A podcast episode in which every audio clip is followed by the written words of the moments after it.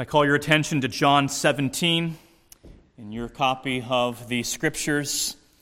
John 17, where the Lord has appointed to us today a tremendous verse of scripture for our strengthening, for our encouragement, for our comfort We've been working our way down through John 17 very carefully over the last couple months.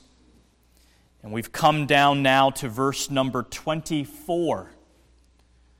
Verse 24 of John 17. And here is a statement of divine truth that has the potential of ministering to you hope amid all your troubles and comfort in your grief and security when you come to your deathbed. It is our Lord's final request in this great high priestly prayer. John 17 and verse 24. Father, I will that they also, whom thou hast given me, be with me where I am, that they may behold my glory which thou hast given me. For thou lovedst me before the foundation of the world. Amen. In this high priestly prayer, our Lord Jesus has prayed that he would receive the reward of his own sufferings. He prayed for his own glorification in the first five verses. And then he prayed that those who had been given to him by the Father would be kept safe and sanctified in this present evil world he explicitly included everyone who trusts in the name of Jesus Christ through the testimony, the word of the apostles in those requests. He prayed those things specifically for you and for me who trust the Lord, that we would be kept and that we would be sanctified.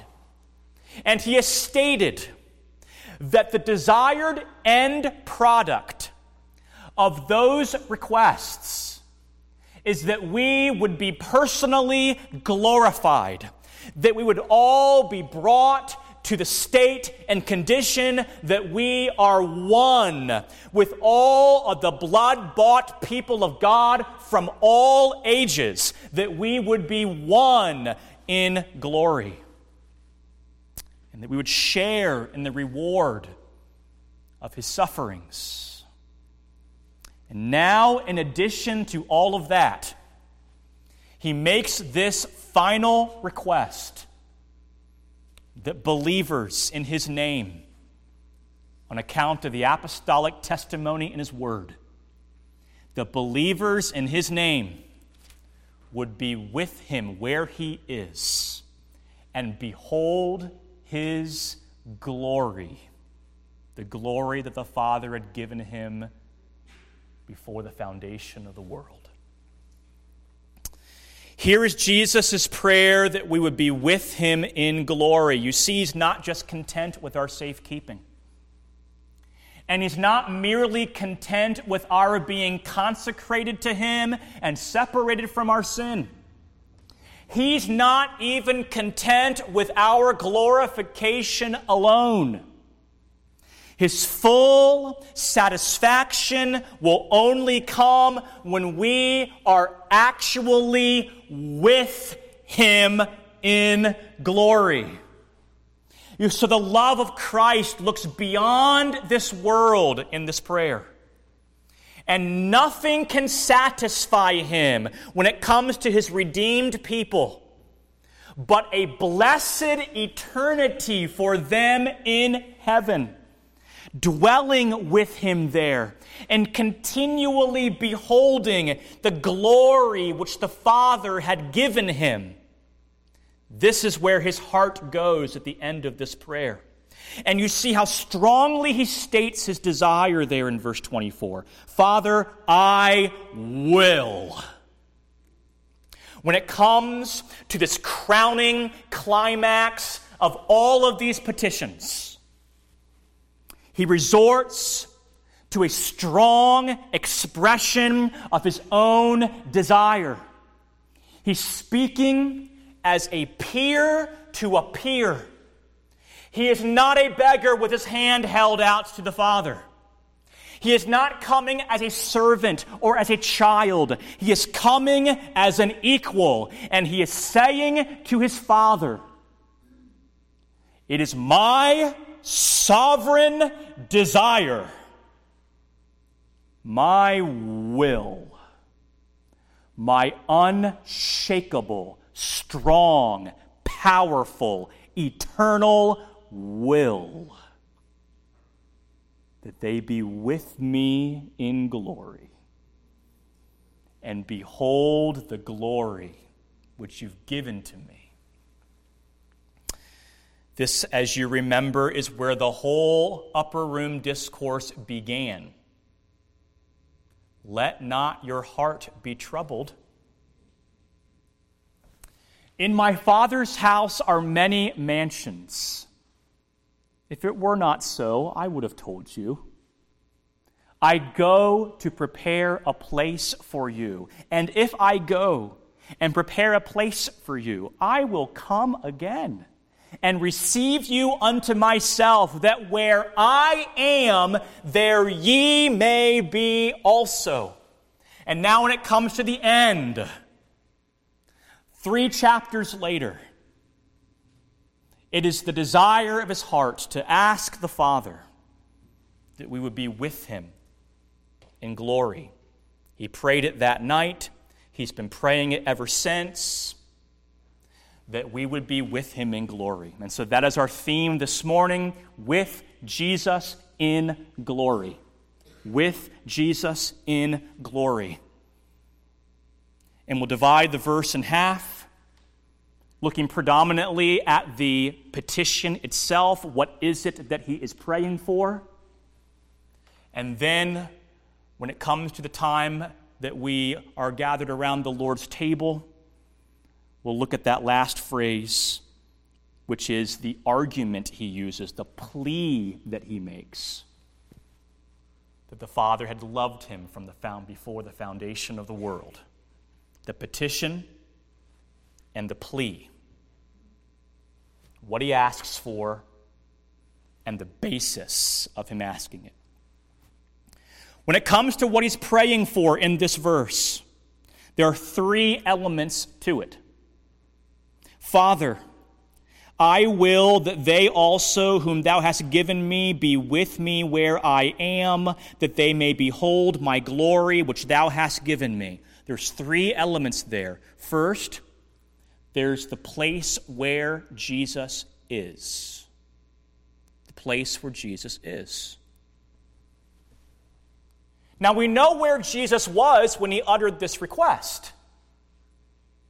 He had left the upper room with his 11 disciples. He had gone down out through the alleys and passageways through Jerusalem, out the gate that led down a valley to the brook Kidron. He had yet to cross over that brook, so he's somewhere on the descent. They've stopped and he's taught them, verses chapters 15 and chapter 16. And then at the end of chapter 16, he lifts up his eyes to heaven and he prays this prayer in their hearing. So, where he was on that night was somewhere on the slopes of the eastern side of Jerusalem. And of course, he's about to enter unutterable suffering. His soul will, just in an hour's time, be exceeding sorrowful, even unto death. He was about to be delivered into the hands of murderers by a faithless disciple, a betrayer. And all of the events of the evening would culminate in his making his soul an offering for sin, taking our sins upon himself, bearing on himself the full justice and wrath of God for sin. He would become that curse for us. But he is in this moment able to leap over that entire fearful gulf and anticipate the boundless and endless glory that the Father had promised to give him. That his soul would not be left in the grave, that his body would not see corruption, that God would show him the path of life and that in God's presence there would be fullness of joy, and that he would be exalted to the Father's right hand. He anticipates this. He leaps over that gulf of suffering, and he anticipates the glory that awaits him. And over and over again, he has done that in this prayer. That's why we are on certain sure grounds to say that this prayer is a pattern of Jesus' intercession.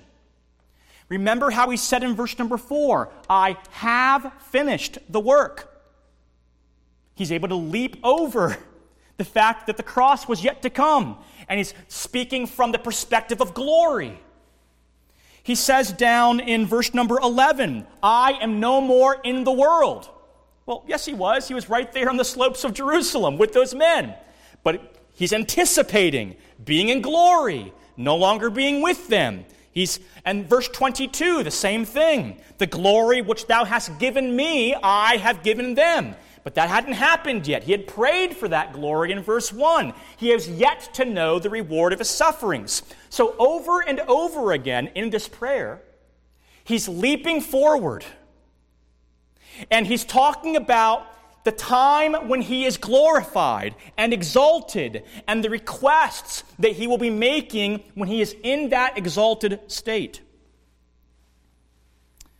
So, where I am is therefore meant to be the place where the glorified God man Jesus Christ entered when he ascended from earth, and the place where he has been ever since we're talking about heaven. We're talking about that place that He's prepared for us, the mansions that He mentions back in chapter 14. And remember what that word mansions meant permanent dwellings, not tents, nothing itinerant, no nomadic life. A place where a person can settle down and call home with an unbroken residence. In my Father's house are many such permanent dwellings. With me, where I am, the place where He is. And then he not only prays that we would be where he is, but he prays that we would be with him there. And that's very significant. Do you remember in the life of David, after the banishment of Absalom, that Absalom was brought back to Jerusalem and he dwelt two full years in Jerusalem where the king was, but he saw not the king's face. That won't be our position, brothers and sisters. We are not going to dwell where He is, but not be with Him. He's praying that we would not only be in the place where He is, but that we would be with Christ in heaven. And that significant phrase of with me, I mean, that speaks of intimate endearing communion that we have with the Lord. Not just that we're going to have access to Him. It's not just that He's going to be available by appointment. It's not that when we finally, that, that, we'll one day finally get our audience with him after waiting in line behind the apostles and behind the martyrs and behind the reformers and behind the Puritans and behind the preachers of the Great Awakenings. Okay, then it'll be our turn to have our one day with him. That's not how it'll be. With him, enjoying unbroken fellowship and communion with Christ to all eternity. That's what he's praying for. That we would know unbroken communion with him forever. And I have to pause. And I have to, in faithfulness to you, ask you a question, therefore. Do you desire that? Do you desire unbroken fellowship and communion with Jesus Christ? Because fellowship with Christ is not just a blessing reserved for heaven, is it? Fellowship with Christ is something that you may enjoy now. Are you pursuing it? Are you. When is the last time that you deliberately shut out everything else so that you, with intentionality, could draw near to God?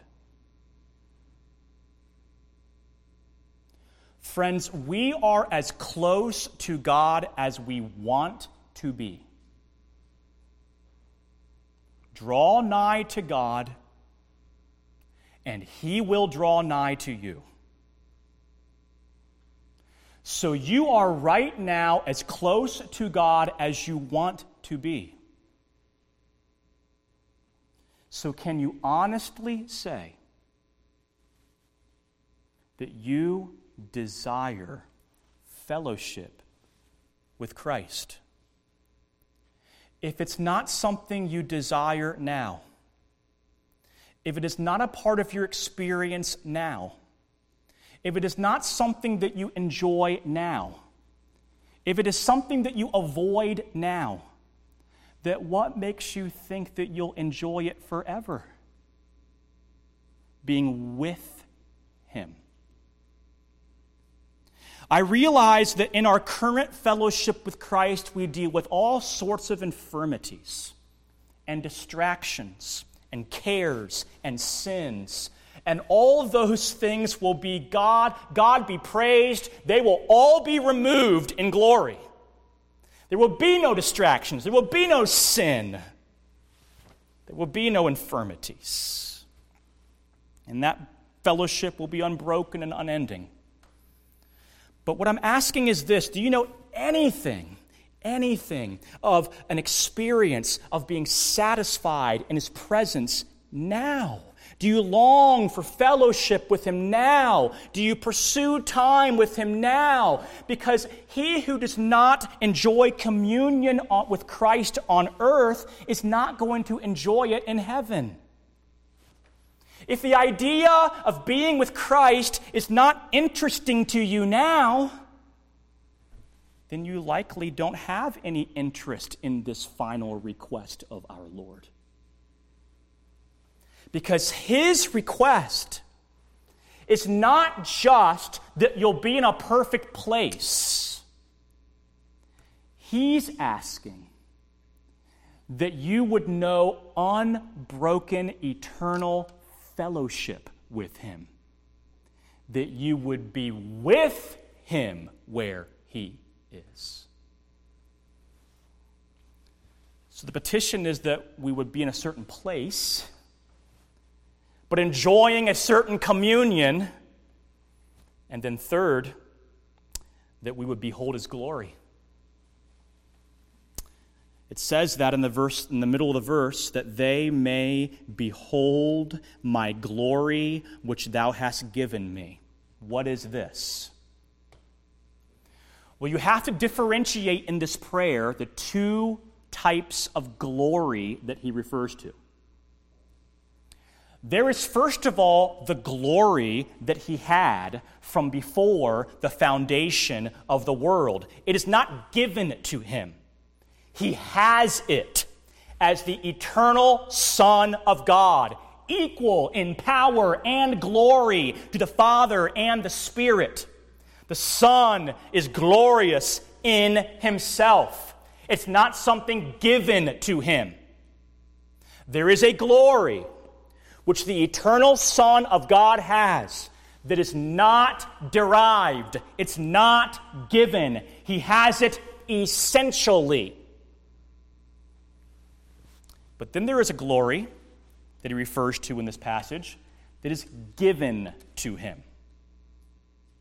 And the glory that is given to him is the reward of his sufferings. It's the exaltation as the God man. In his death, he was exalted. Well might the sun in darkness hide and shut his glories in when Christ, the mighty Maker, died for man, the creature's sin. He was exalted even in his death. Even nature exalted him in his death.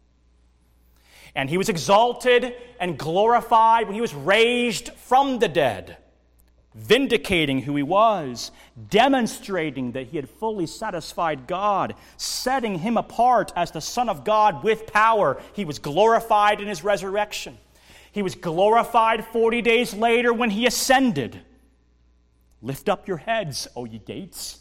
Even lift them up, ye everlasting doors. The King of glory is coming in. And when those everlasting doors were opened, he entered into the heavenly temple and he entered not with animal blood like Old Testament high priests, but by his own blood he entered. And he presented that blood, and the Father was satisfied. And the Father said, Sit thou at my right hand until I make thine enemies thy footstool. Thou art a priest forever, after the order of Melchizedek. And the heavenly choir sang, God is gone up with a shout the Lord with a sound of trumpet, and he was glorified when he was ascended.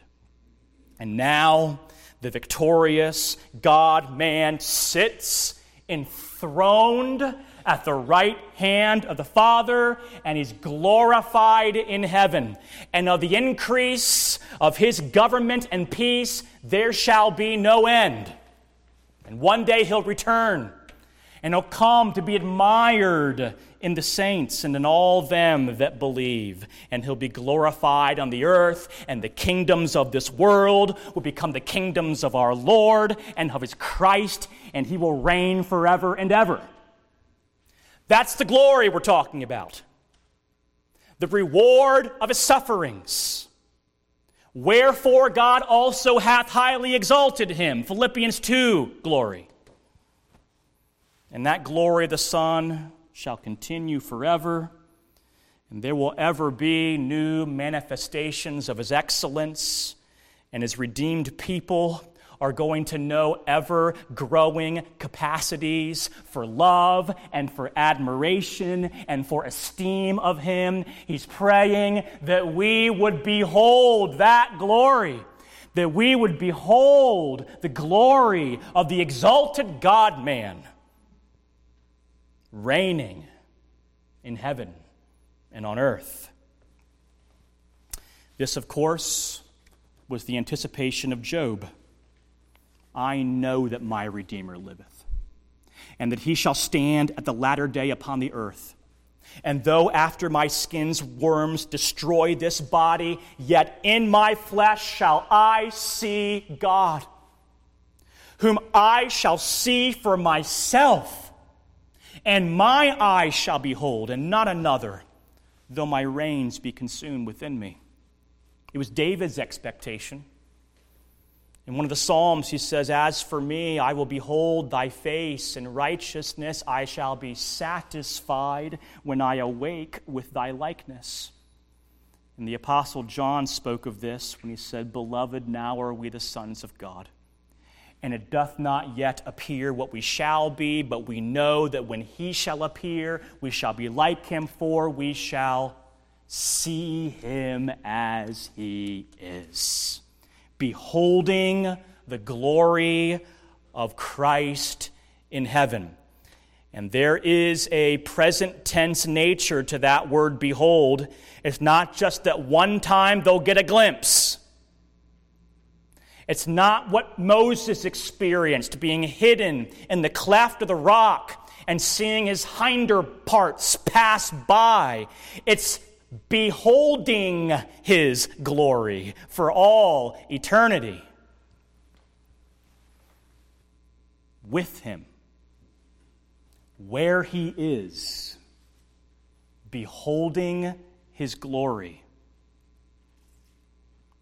I suppose it's fitting for us to inquire when is this petition fulfilled for the Lord's people? When is this prayer answered for the Lord's people? And the answer is actually twofold. It's answered in reference to them individually, immediately upon their death. But it is answered in reference to them as a body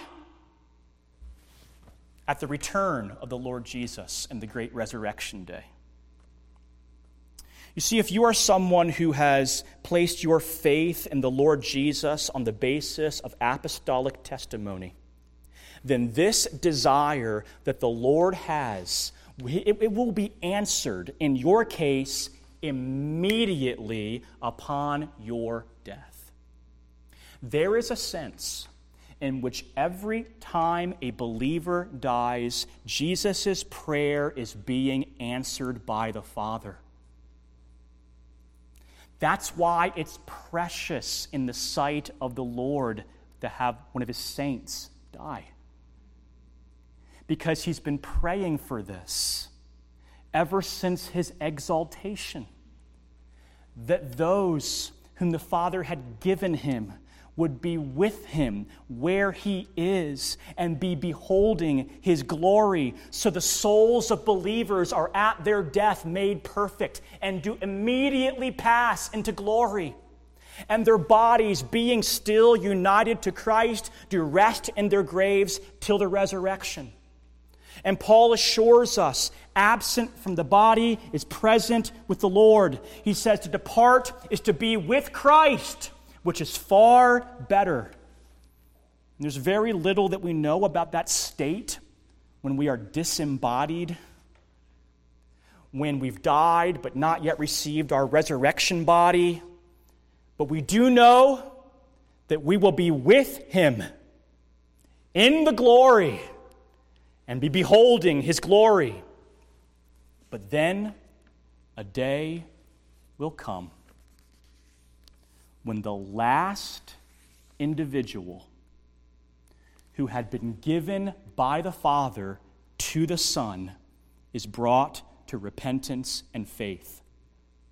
And the whole number of the elect will be complete. And then the yearnings of our Savior's heart for the gathering in of all of his own will no longer be repressed. And think about this. He will, for one last final time, say, Father, I will that those whom thou hast given me be with me where I am that they may behold my glory which thou hast given me. And at that moment, the trumpet will sound, and there'll be the voice of the archangel and the trump of God. And the, the, the voice and the trumpet will resonate throughout all the heavens, and the graves will be opened, and the redeemed bodies that have been resting in Jesus will ascend to meet the Lord in the air, and so shall they ever be with the Lord.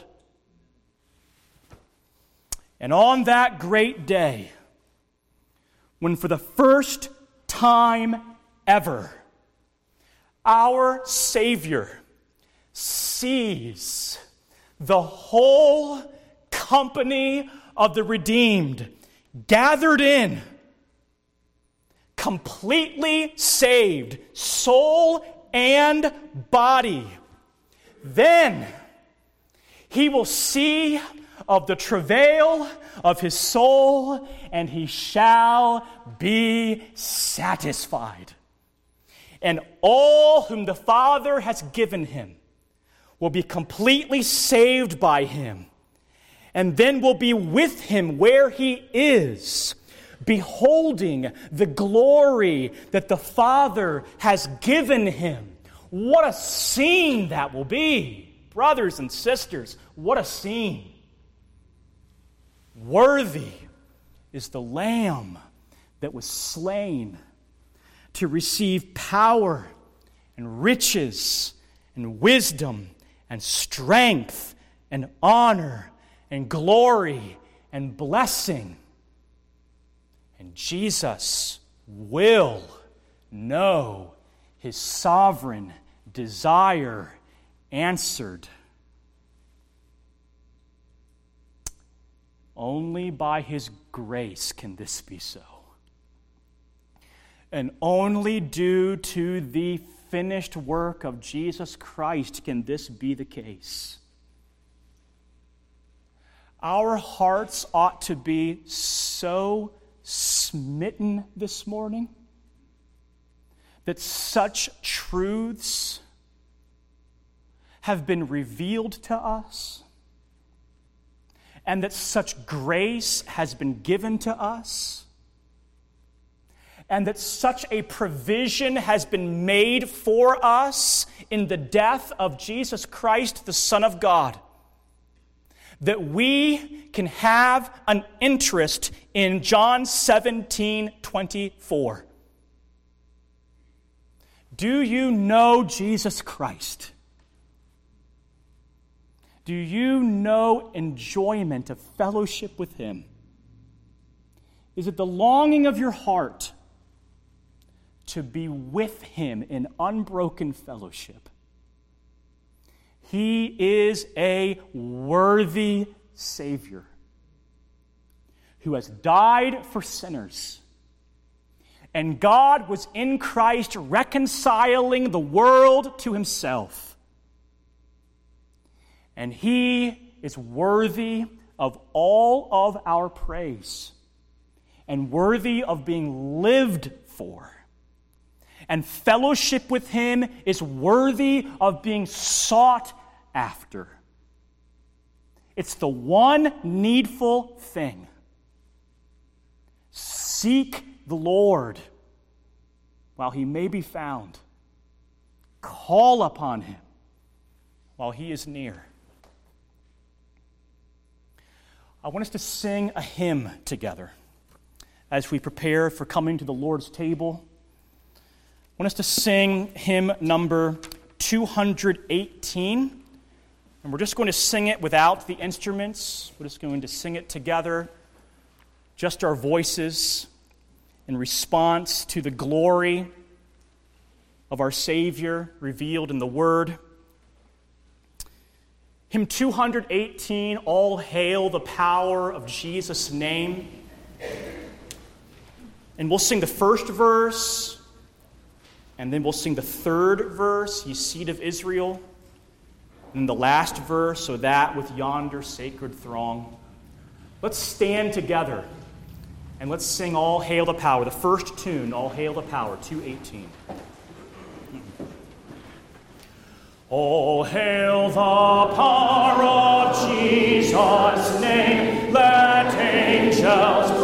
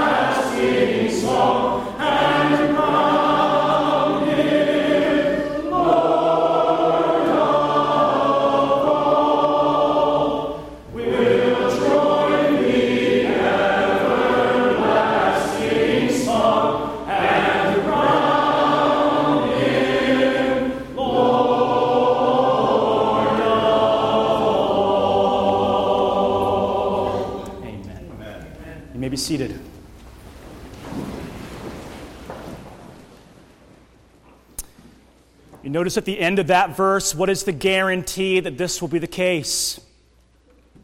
What is the guarantee that all those who were given by the Father to the Son will be with Jesus in glory and behold his glory there? It's that the Father loved the Son from before the foundation of the world. That's Jesus' plea. That's the argument that he makes. Think about that. It was because the Father loved the Son that he gave him a people to begin with. It was a love gift from the Father to the Son. And it was because the Father loved the Son that he appointed him to that exalted office of being the mediator for those sinners, receiving from them endless praise throughout all eternity because they owe everything to him. What an exalted office that was given to him, and was given to him because the Father loved the Son. He said earlier in the Gospel of John. He said, The Father loveth the Son and hath given all things into his hand. And you know, our Savior never forfeited the love of God. He never did anything to cause the Father to love him any less than he did. He did everything rather to confirm that love. He kept his commandment and he abided in his love. Remember that from John 15? He kept his commandment and he abided in God's love. And he was about to lay down his life for the sheep, and the Father loved him for this. Therefore doth my Father love me, because I lay down my life that I might take it again. So, isn't it right, therefore, for him to argue that since the eternal love of God to the Son lies at the foundation of the whole plan of salvation, and since the Son had done nothing to forfeit that love of God, but only confirmed it by obedience of a Son and a demonstration of love in return that had never been seen before, isn't it therefore appropriate for him when he comes to asking for the very consummation of his work that we would be with him in the glory? Isn't it fitting that he would argue from first principles? Because thou lovest me from before the foundation of the world. This is a wonderful, soul stabilizing plea, brothers and sisters. It's not that you're going to be in heaven because the Father loves you, although that's true. It's that you're going to be in heaven because the Father loves the Son. And that is an even stronger argument than the former. Because how could that ever change? Thou lovest me from before the foundation of the world. That's his plea. And the Lord Jesus has appointed unto us a means in the meantime, before we're with him in glory and beholding his glory, a means for us to show the Lord's death till he come and it's the table that he instituted. By this, we're, we're showing, we're declaring the Lord's death. And it ought to be to us a little foretaste of glory divine. It's called communion, after all, which is what we'll enjoy unbroken with Him for all eternity. And so here is a a foretaste, a glimpse of the glory that awaits believers when we will one day assemble at the great marriage supper of the Lamb. Today we come around the table that He's instituted for us that we might show the Lord's death till He come. And so we're going to fellowship with Him through the elements. You do not have to be a member of this church to partake with us. The scriptural standard is self examination. Let a man examine himself. Whether or not your profession of faith is genuine, whether or not you are walking with the Lord, whether or not there is anything between your soul and the Savior, let a man examine himself. And if we confess our sins, he is faithful and just to forgive us our sins and to cleanse us from all unrighteousness. So I urge you, in the quietness of the hour, to examine yourself, deal honestly with God, He will deal honestly with you. The men are going to distribute the elements, and then once everyone has them, we'll partake together as a body. In the meantime, seek the Lord and examine your relationship with Him. Men, will you come?